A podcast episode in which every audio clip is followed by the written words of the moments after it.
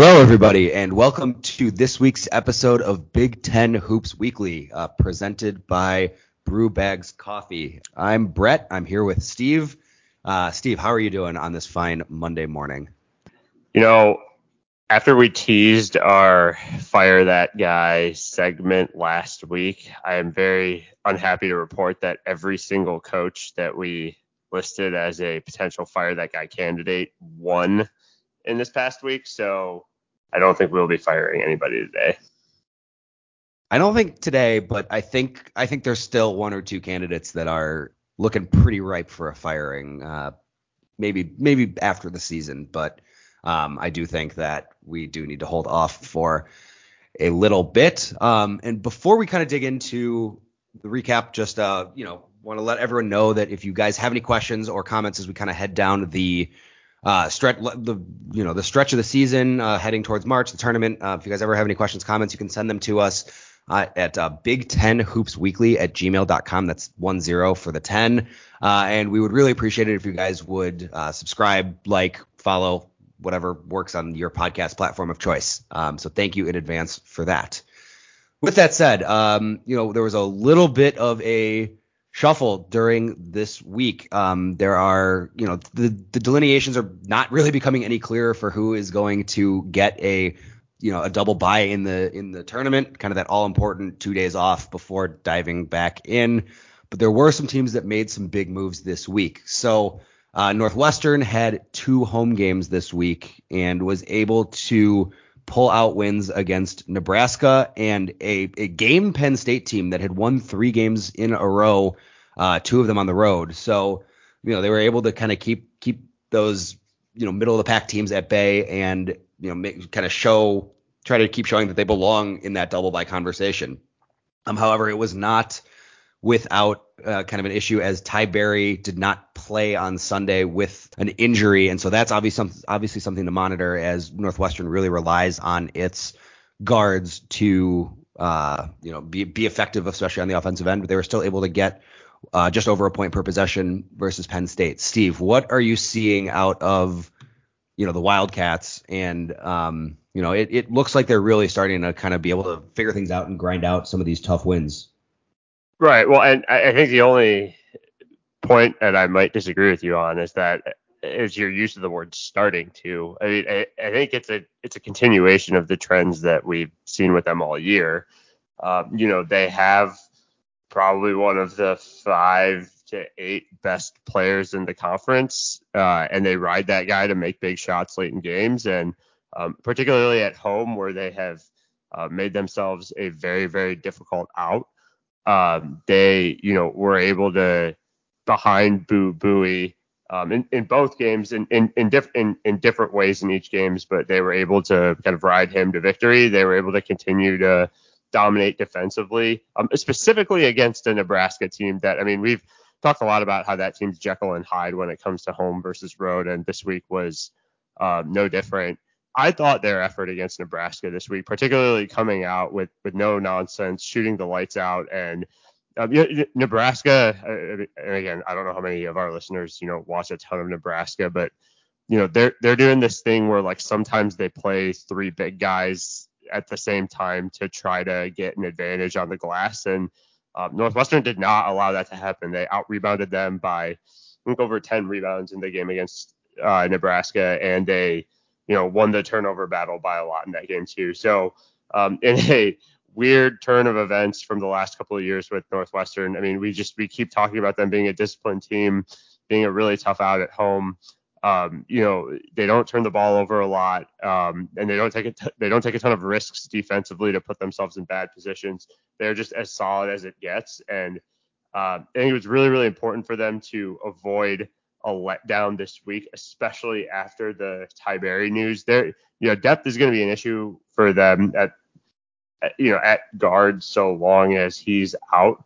But for now, they survive another week. They're still in a really good position in terms of double bye. The only thing, admittedly, that I think really is a problem for them is just they have that Chicago State loss sort of hanging over their heads, and it's you know really suppressing their computer metrics, which I think make Northwestern fans a little bit nervous when it comes to just where they stand on the bubble. Yeah, I think um, you know they've obviously had to do some shuffling, and, and Ty Berry's injury is, is a knee injury, so you know that's obviously not great news. But they were able to move Nick Martinelli into the the starting lineup, and he he gave them uh, you know an 11 and eight performance, which is really all you can ask uh, in 36 minutes. Um, and they were able to, you know, I think I think a big, you know, you mentioned how they're really good at, they're still really good at taking care of the ball for the most part. Uh, only six turnovers against a, a Penn State defense that really thrives on forcing a lot is is huge and and really kept them in the game. Um, you know, despite Boo Buie having a little bit of an off night. Hey, just one like other point. I mean, and again, just looking at the numbers for this Penn State game. I mean, Northwestern won this game despite shooting 32% from the field and you know only 38% from three. So, I, you know, we're at the point in our lives where we can say like you you're gonna need to do something ridiculous to beat Northwestern at home if you're a road team, just because you know even when their like effort was that poor on offense, you know they won the rebounding battle, they won the turnover battle, you know they still moved the ball around a lot and were able to grind out a win against a team that's been a tough out of late. Uh, like it just really speaks to just culture from a cultural perspective and toughness perspective where this program's at right now. Absolutely agreed. Speaking of teams that are usually built on uh, toughness and and things of that nature, the Rutgers Scarlet Knights. feel like we haven't talked about them in uh, quite some time, probably for pretty good reason. But an impressive two-win week, uh, going to Maryland and then throttling Wisconsin at home, uh, or winning at Maryland, I should say. Um, not they didn't just go there. Um, but so I think I think an, a thing that we didn't really talk about is the thing that we didn't really talk about when we've talked about Rutgers is the fact that they were uh, really just missing one of, you know, I think a, a transfer uh, that was just granted eligibility in Jeremiah Williams, and um, you know he was a, a Temple transfer um, that was sitting out, uh, had some issues with the NCAA, um, and hadn't made an appearance until February 3rd against Michigan. Uh, he scored double figures every game and has really kind of been a good you know, a, a, good guy to handle the ball and kind of initiate the offense, which we've harped on Rutgers' inability to score the ball a lot this year. But he has really been able to get in the lane and make things happen and draw defenders. And you know, I, this Rutgers team obviously has their issues offensively, but when they're when they're able to actually have a guard who can break down the defense and um, you know, create opportunities for others, whether that's uh, Amori or Aundre Hyatt, you know, this this team changes fundamentally and they especially in that Wisconsin game, they were really able to just get after Wisconsin from the get-go, forcing 12 turnovers and they shot 10 of 17 from 3. Um, that's a lot better. They were led by Noah Fernandez, a season-long 29% three-point shooter who went 5 for 5 from 3 and really kind of extinguished any hope that the Badgers had at mounting a comeback. You know, I, Rutgers has 10 losses. They're 5 and 7 in conference, but their remaining schedule isn't super terrible. Uh, I mean, is there is there are we still are we still needing to talk about them as a you know potential bubble team? At this point in the season, I, I think the answer is still yes. I mean, at I think they're 86th in the net. You know, it's an uphill battle, but I mean, no no more prime opportunity than this week to like pick up a win over a team that's in front of you in Northwestern. And and they've also got Minnesota coming up this week too, who's a team in a similar net position. So we haven't talked about this as much on this podcast, but I think the the national sort of view on the Big Ten with the way things have played out this year is that it's you know not a super strong conference. So um, it's not like they yeah, it's not like they can benefit from getting like quad one wins every time they, they play like you maybe can in some other conferences, but with, with actually the way their schedule shapes out, I would actually say the schedule probably leans tougher than average. Just like they've got road games against Purdue, Nebraska, um, Wisconsin, and Minnesota. Like there's there's opportunities on here to pick up wins if I think if that's sort of the the tone of your question. And so I still think we have to, you know, and especially with their output in the last three games, you know, in particular with two of those wins coming on the road. You you covered the Wisconsin game pretty well, but they also got a, a gritty win in College Park earlier this week too, and that came off the heels of a win in Ann Arbor last week. Um, and I mean, I, I don't know that the formula is any more simple than this, but like they're combining their night in, night out, really big, you know, really, really strong, you know, defensive consistency that you know you can count on them for with just being slightly better than, you know, an atomic brick brickfest on on offense, and it's it's proving to be just enough. Yeah, I mean, I, I will say they the, the the addition of Williams again really is uh you know really is something. Um, he's just kind of changed the dynamic of their offense. So that's something to monitor as well. And I, I guess a, a, quick aside on the team they beat on Saturday. Wisconsin has now lost four in a row, including a, a kind of puzzling loss to Michigan uh, on Wednesday. Um, you know, the, the Badgers are searching for answers offensively. They've only shot over 30% from three in one of their last, uh, one of those four games, and that was the Nebraska loss where they blew a 19 point lead. You know, they're, they're having some issues defensively as well. They they couldn't really stay in front of Dug McDaniel on Wednesday. Jer- the aforementioned Jeremiah Williams was really kind of getting into the lane and initiating offense. Um, sometimes you throw up your hands at Noah Fernandez shooting five for five from three, but that was far from their only issue. Um, but yeah, this this team really needs to start figuring it out. Um, you know, they have it. They clearly have it in them based on their earlier on their earlier um, results from the season. But you know, Steve Crowl has really been stymied offensively for the last few games, and that has thrown kind of a wrench into how the Badgers operate offensively. But you know, teams definitely can slump kind of in the dog days of the season, and there's not there's reason to think that they can they can still you know get back on track. Yeah, and it, it's not just you know one one guy. I think with Wisconsin, you know, uh, Chucky Hepburn, I think his, I, you know, this might be a little bit harsh, but I, you know, I think he's been his production this year has been a little bit of a disappointment, just in terms of, you know, just in terms of how he started off his career and how he's kind of plateauing a little bit. I think, um, yeah, I expected a little bit more um, out of him. I expected to be kind of a contender for first team all point guard, and he's you know clearly not that. I think AJ Storr's production has has dipped a little bit, and you know Tyler Wahl, he you know you just you you never know what type of performance you're going to get from him game in game out, and so you know I I think when Wisconsin's operating well, they're not dependent on one guy to carry the load, and they they've got everyone you know operating really efficiently um, and uh, sort of picking their spots and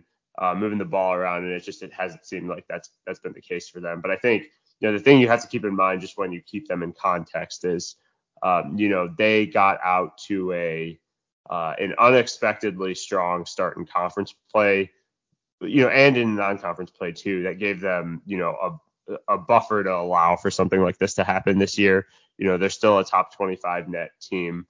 Uh, they'll still probably be ranked in the top 25 even with these these two losses, or, or maybe they won't. But um, you know, the schedule eases up a little bit at least in the next four games before it gets a little bit tougher um, in the last couple of weeks in the season. I agree with you. I think this is a this is part of the ups and downs of the season, but I also think that like if they can't get themselves right this next week, then the alarm bells should start to go off.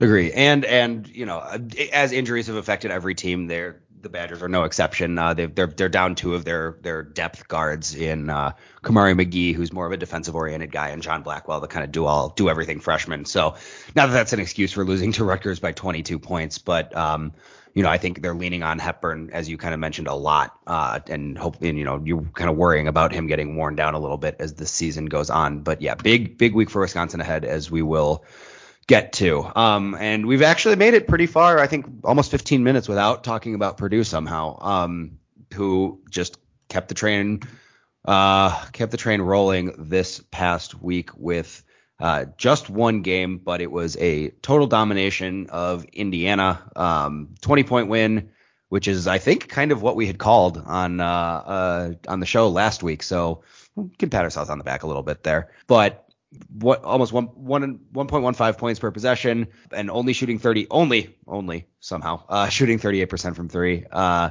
including Zach Edey making his first career three. So uh, kudos all around. I will say the free throw numbers are a little alarming. But you know, besides that, they're they're doing they're doing Purdue things, and they increased their lead uh, at the top of the conference, and they currently stand two games clear of or two and a half games clear of Illinois. Um, so we might we might be able to call this conference conference race a little early.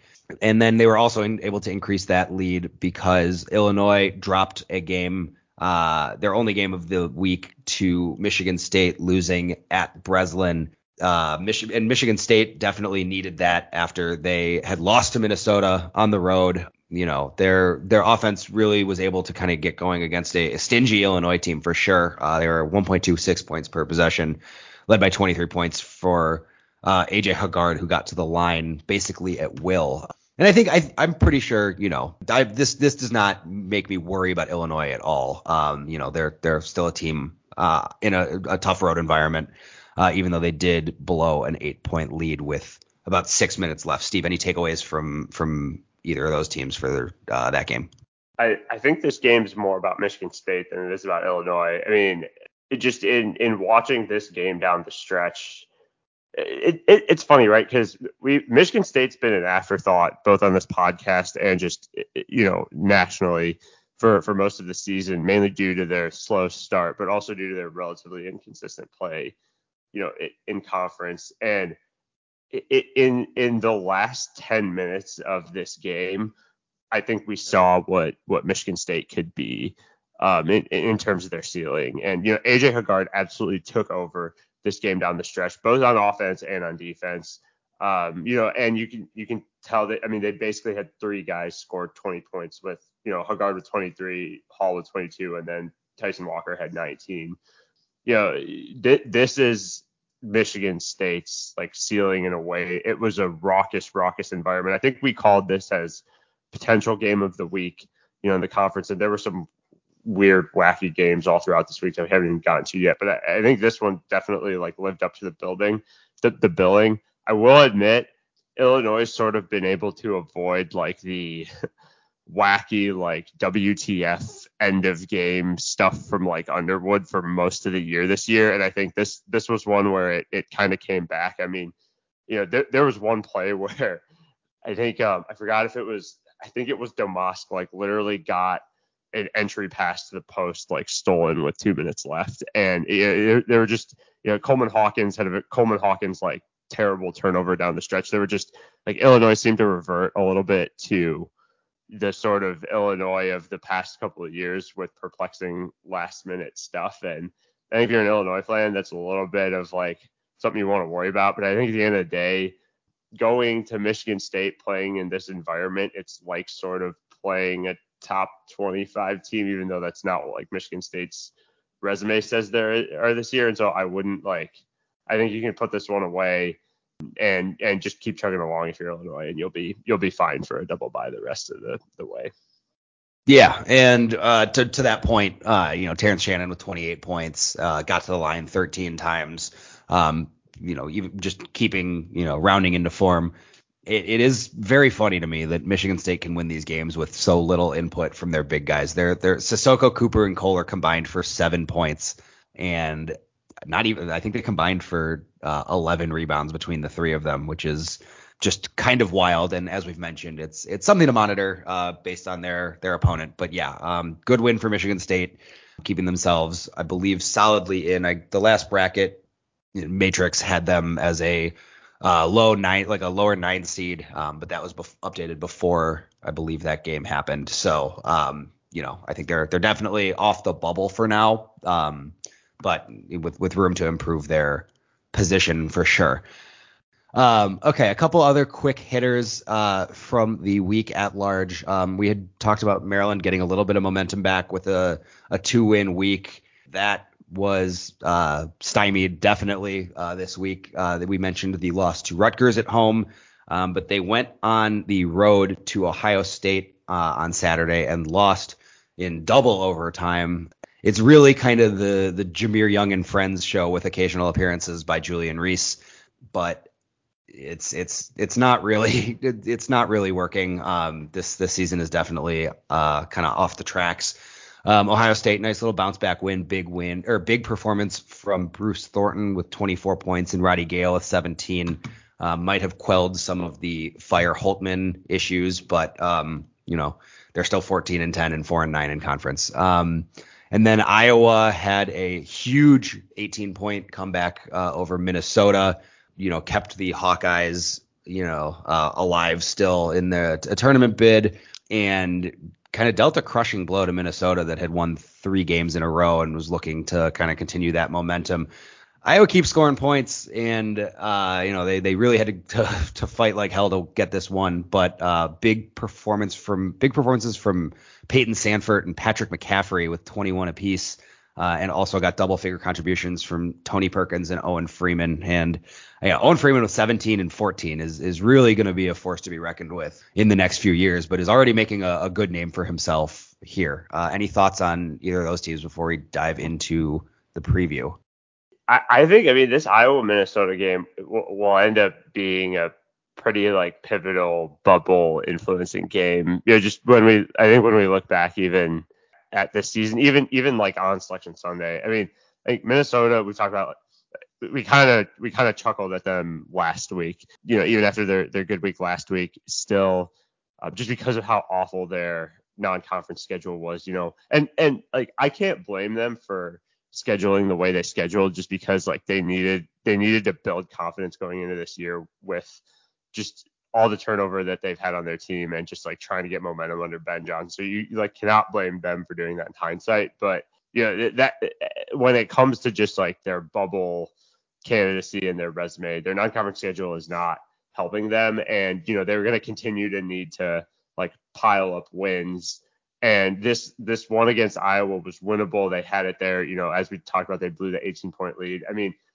uh, they're they're still in the mid 80s in the net, so like they've made work from they, have done work from where they were last week. But I think had Iowa lost this game, they they probably would have tumbled a little bit, and we we probably would have.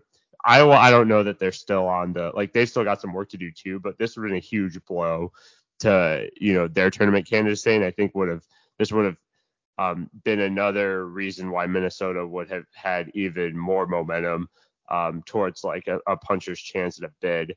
Um, I don't know that this completely like eliminates Minnesota by any means, but it makes the hill even bigger. And I mean, the funny thing when you look at the Big Ten, I mean, I feel like your outlook on this conference as a whole can kind of ebb and flow um, with each day. But like, I think right now there's, you know, there's there's probably six teams in solid position for a bid. It, it bid in Purdue, Illinois, Wisconsin, Michigan State, Nebraska, and Northwestern.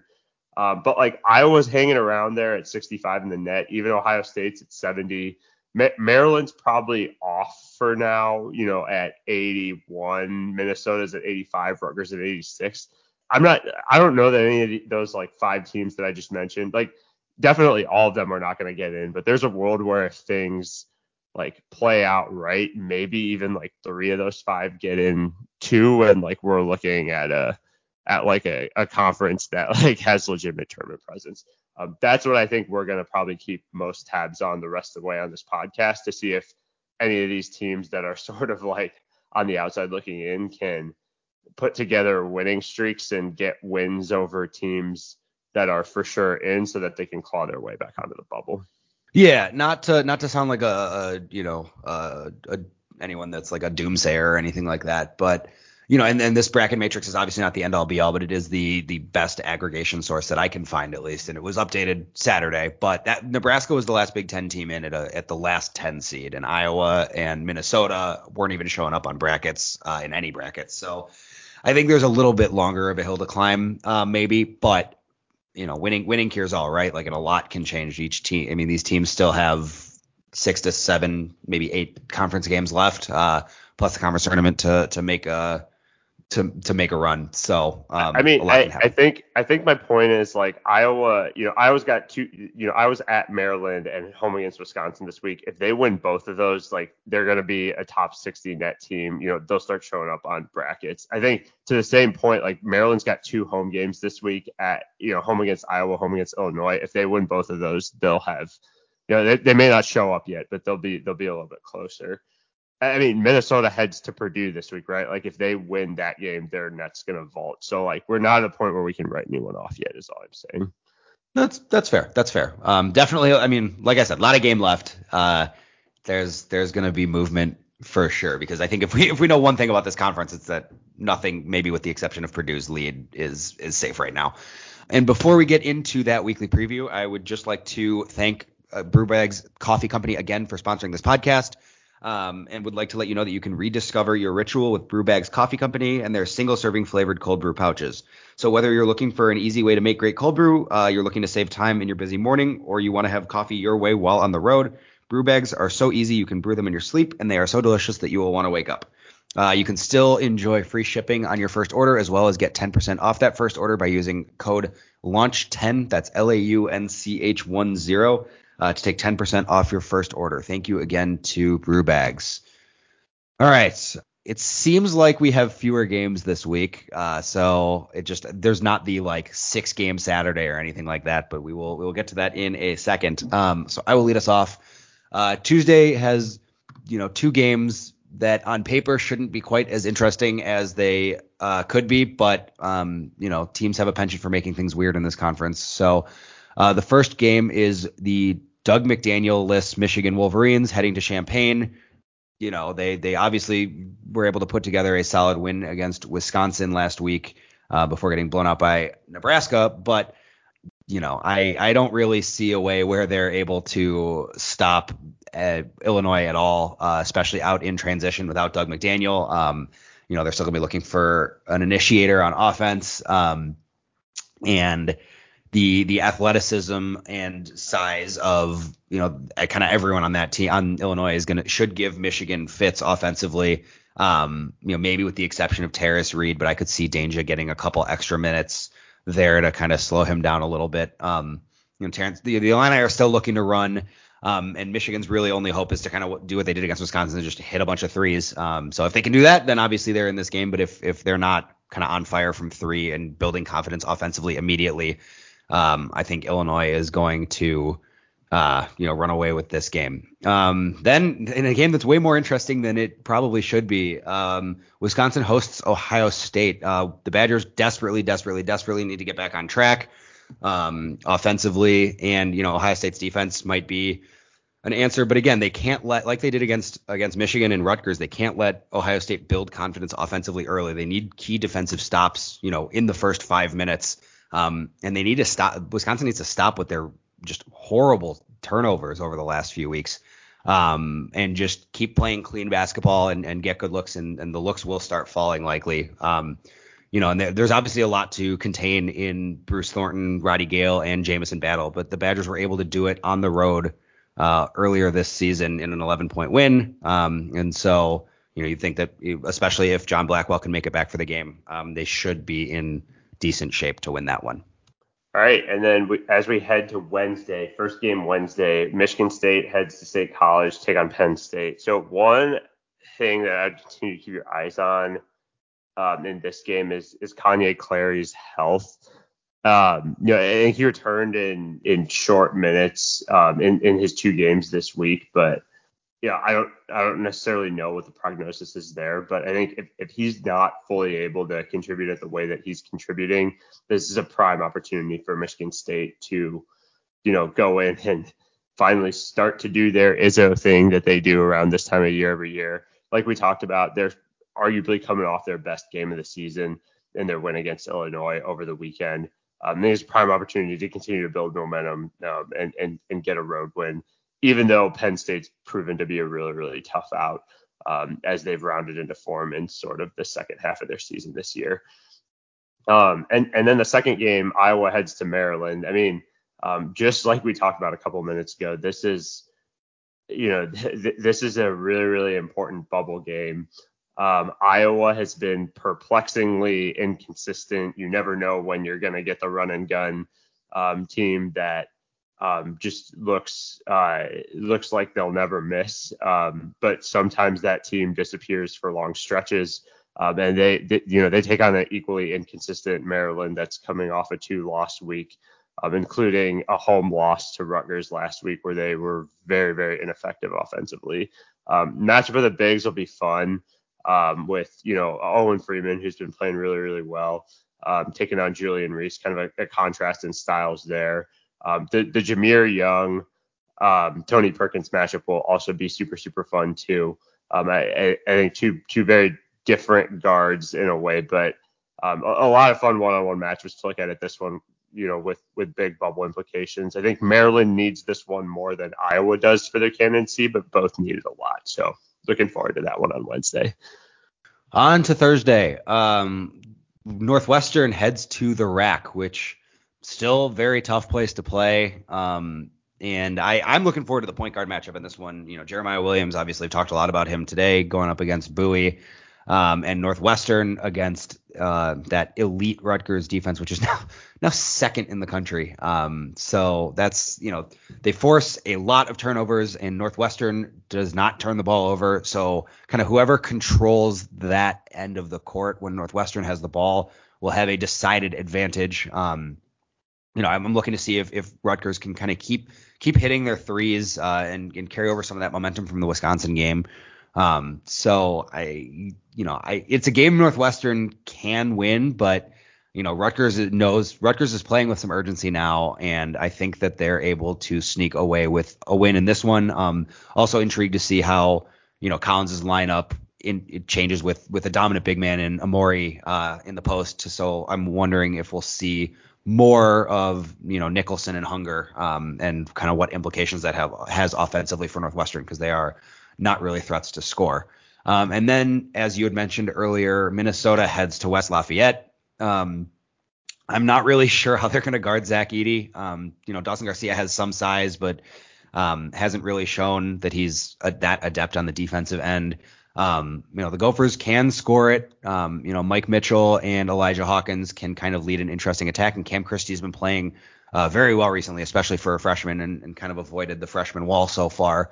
Um, but you know, these are games that that Smith and Loyer and, and Lance Jones are made for, so I think that they're going to be able to operate effectively in the mid range. Should should Minnesota sell out to stop Edey? Um, and they they've been hitting their threes too. So I think you know if they if Purdue can keep the offense humming, this is a game they they should win quite comfortably. Um, but Minnesota's had kind of a penchant to make things annoying for for good teams this year. So um, if they're able to you know make things work offensively and get get just enough stops um, and let kind of let you do his thing without letting Smith, Jones, and Loyer get hot, um, they can be competitive in this one.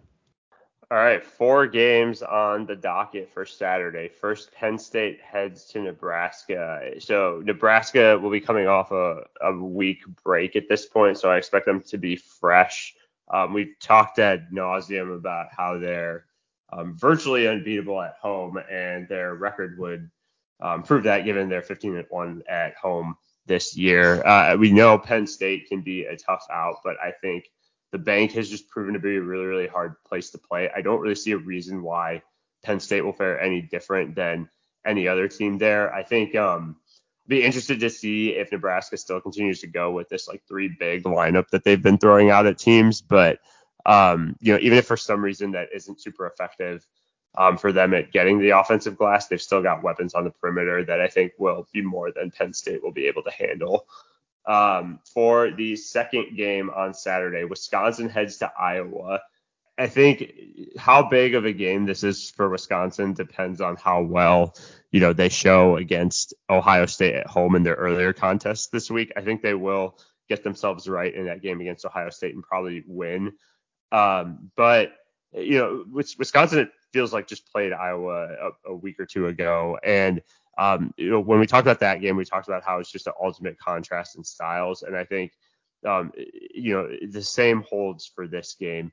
Um, I, I, think the only thing that's maybe a little bit different is uh, Wisconsin in their losing streak has proven that they can't hang punch for punch offensively um, with the you know the the pace and just the execution that some of these other teams have, have thrown at them. So you know this is a game where if Iowa can uh, do do their thing, they might be able to to get a, get away and run and hide. But I just I have a feeling that given what we know about the makeup of this Wisconsin team, they're, they're gonna find a way to sort of um, shake off this four game losing streak that they've had, and they'll impose their will sort of defensively on Iowa. They'll make this game really really tough for them, and I, I think we're gonna have a a really really close game there at Iowa City that reflects the contrasting styles um, where it's going to be Wisconsin that wins the the turnover battle and um, keeps Iowa from getting out and running. And it's just going to come down to who can make more shots down the stretch. Iowa's been really, really effective in close games at home. Um, and so that may tip the scale in their advantage. They also, despite everything going on with Wisconsin, they need this game more than Wisconsin does. And that might matter, you know, now come, come the end of the season, but we will see. Um, Illinois heads to Maryland in our third game of the day on Saturday.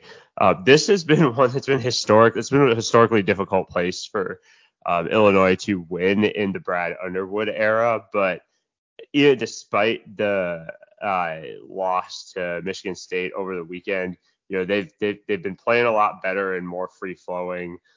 Um, I I think it'll be fun to potentially see them try to get out and run on the road here. Um, they have more weapons than than Maryland has. I think the only um, spot in this game where Maryland has potential to exploit Illinois is if Julian Reese can get Coleman Hawkins in foul trouble and give you know Maryland a decided advantage with sort of a, a rim running big guy. Um, if if Coleman Hawkins isn't his typically effective self, yeah, I, I think Maryland's going to struggle with just the versatility of Illinois' guards. Um, DeShawn Harris Smith has, I think, you know, been solid on the defensive end for like a freshman this year, and maybe he has the opportunity to slow down one of those guys. But um, if Maryland has a shot, they're going to need 25 to 30 from Jahmir Young. They're going to need Donta Scott to show up, and they're going to need Coleman Hawkins to get in foul trouble, a la Julian Reese, if if they want to make this game competitive. Um, and then finally, Michigan State heads to Ann Arbor um, in a rematch of a game that took place a couple of weeks ago of these two in-state rivals. Um, reasons this game might go a little bit differently is, is because Michigan will have Dug McDaniel, and they've been at least playing um, moderately better at home of late compared to on the road, uh, probably because of that. But I, I think the, the, the biggest thing you just have to watch out for here is Michigan State looks like they're rounding into form. I know we said that at multiple points throughout the podcast in in previous times, but with that win over Illinois, it maybe looks like they're for real. But yeah, yeah, I think Michigan coming off the heels of their win against Wisconsin at home when they um, finally did not have a second half collapse, which they've had in multiple occasions. Um, you know, in nearly really every game um, that they've played sort of since the the turn of the calendar, aside from their their blowout loss to Nebraska earlier this week. Um, you know, I, I, think this game probably trends a little bit closer just because it's it's sort of a so-called rivalry game, at least at the beginning. But you know, if, if Michigan State's on a mission, they're probably going to have enough to pull this to pull this out. Michigan's really going to need Tarris Reed to continue to play well. We really haven't talked about that. He's he's really sort of rounded into form the last couple of weeks for the Wolverines, and they're going to need a big game from Dug McDaniel too. If, if neither of those two things happen, I think Michigan State gets the road win here. And then ending things this week on Sunday, we've got a couple, a few interesting games even. Uh, so Purdue heads to Columbus. Um, you know, uh, early on Sunday, that will be the national TV tip um, at noon Central. Um, and again, I, it's a game where you know Ohio State has a little bit of size. Um, they can throw Okpara and Key and and maybe even Mahaffey at uh, at uh, Zach Edey. Um, and they've got you know a, a, relatively potent offense that can definitely um, make Purdue pay, especially if Edey is going to just sit uh, in the post. But um, you know, I, I don't see this Ohio State team kind of getting it together enough to beat Purdue, um, especially you know potentially based on how their game against Wisconsin goes. Um, I think Edey has another big game, and I think you know with Smith and Loyer and Jones, um, you know one of them will be able to kind of to take advantage of their matchup, whether that's against Thornton or Gayle or even even Battle. Um, you know Ohio State is not a particularly strong defensive team, and Purdue is going to be able to game plan around those defensive weaknesses, uh, which in a, in a pretty easy way, I would say. The second game on the docket for Sunday is uh, Northwestern heading to uh, Bloomington. Um, you know the the the Hoosiers we have not talked about much, but um, you know uh, they did they did win one game last week uh, and then got blown out by Purdue. Uh, and they face a very different challenge in in the guard dominant offense of Northwestern. Um, so Boo Buie is obviously going to be huge in this game. Um, I am not sure what the status of Indiana's various injured injured players is but uh, you know, it looks like they didn't have uh, Xavier Johnson, um, but everyone else was healthy. So I think I think this is a game where if Northwestern's not careful, um, they could they if Northwestern's not careful, they could definitely be exposed. Um, because Ware and Reneau are a formidable post duo. Um, however, you know, Indiana seems allergic to taking threes. So um, if they kind of keep playing like that and Ware doesn't absolutely dominate, Northwestern can definitely s- steal a road win here. Uh, and then finally, we have Rutgers, Minnesota. Both teams kind of need this one. Very contrasting styles. Um, you know, the game's at the barn, which you know they should get up for this game. Should be kind of a good, good uh, atmosphere. So, um, you know, Jeremiah Williams is really going to need to kind of keep Rutgers offense in control um, because if they're not able to score, uh, Minnesota can definitely run them off the floor. Um, you know, not that I think Rutgers defense will hold serve, but Minnesota is definitely able to be effective, especially at home. And if Rutgers can't score, that spells doom for them. Thank you guys. That's it for us this week. Um, thanks for sticking with us uh, through a slightly longer episode. We're excited to get down the backstretch of conference play. We'll be with you every step of the way. So thanks again, and we will see you next week.